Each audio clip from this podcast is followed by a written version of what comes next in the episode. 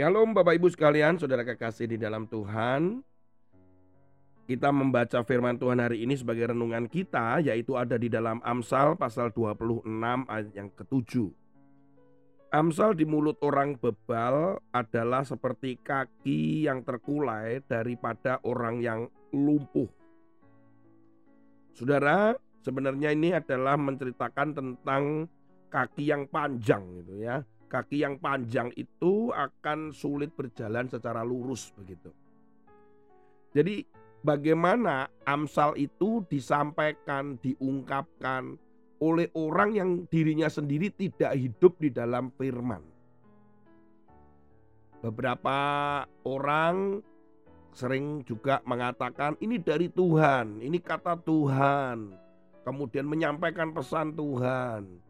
Sementara tidak pernah membaca firman Tuhan, tidak punya hubungan dekat dengan Tuhan. Suara Tuhan yang mana?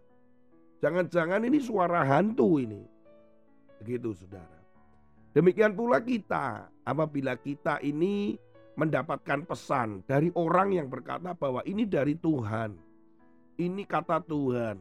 Ya, saya sampai hari ini saya tetap percaya kok bahwa Tuhan bisa berbicara kepada kita kepada kita lewat orang lain, lewat mimpi, lewat macam-macam. Saya masih percaya dan tetap percaya bahwa Tuhan menyuarakan suaranya. Suara Tuhan tidak akan pernah bertentangan dengan firman yang kita baca. Jadi apabila ada orang menyampaikan atau kita mendapatkan pesan dan sebagainya, itu harus dikonfirmasi, disesuaikan kembali lagi pada setiap firman yang kita baca. Kalau sudah mengarah pada hal yang aneh-aneh, sudah jangan dipercaya ya. Karena sering kali kata Tuhan begini, kata Tuhan begitu. Umur jadi aneh-aneh.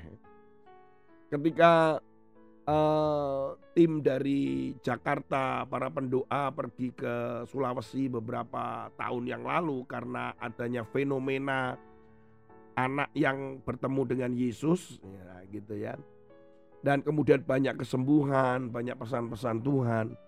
Awal-awalnya oke, tetapi lama-lama menjadi aneh ketika ibunya mulai uh, memegang telepon dan tunggu saya akan menghubungi telepon dengan Tuhan Yesus katanya.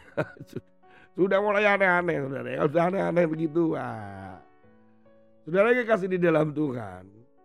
Ketika kita menyampaikan atau menerima itu semua pesan-pesan Tuhan harus dikembalikan kepada firman.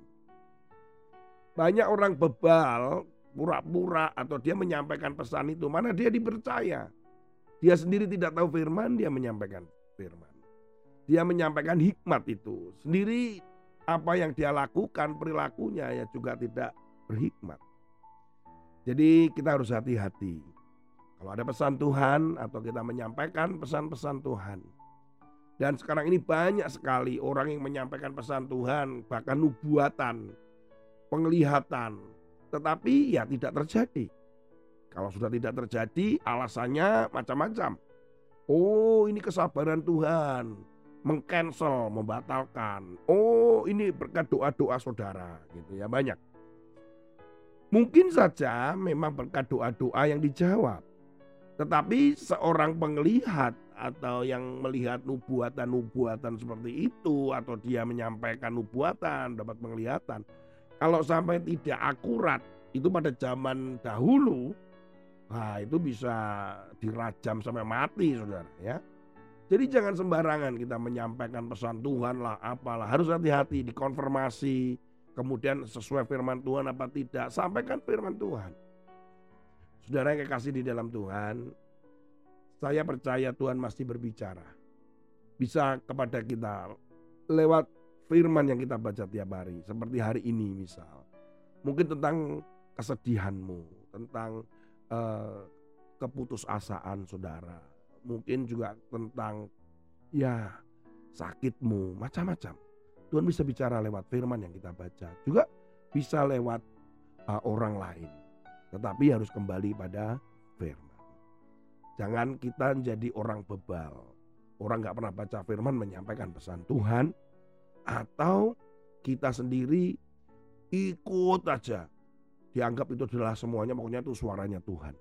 Orang bicara apa saja ini suara Tuhan ini, ini suara Tuhan. Kita juga harus bijak. Kalau kita membaca firman Tuhan kita tahu ini bukan suara Tuhan, ini suara hantu ini. gitu Saudara ya. Makanya ada Roh Kudus di dalam diri kita yang membantu kita untuk mengerti, memahami setiap firman yang ditulis yang kita baca. Dia akan terus membantu mengingatkan kita. Nah kalau mengingatkan kan berarti kita harus pernah membacanya.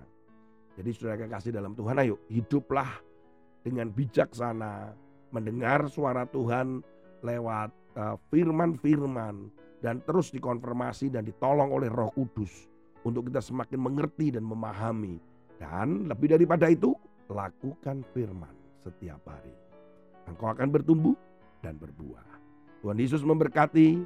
Semoga iman saudara terus bertumbuh dan makin bertumbuh dan menghasilkan buah. Amin.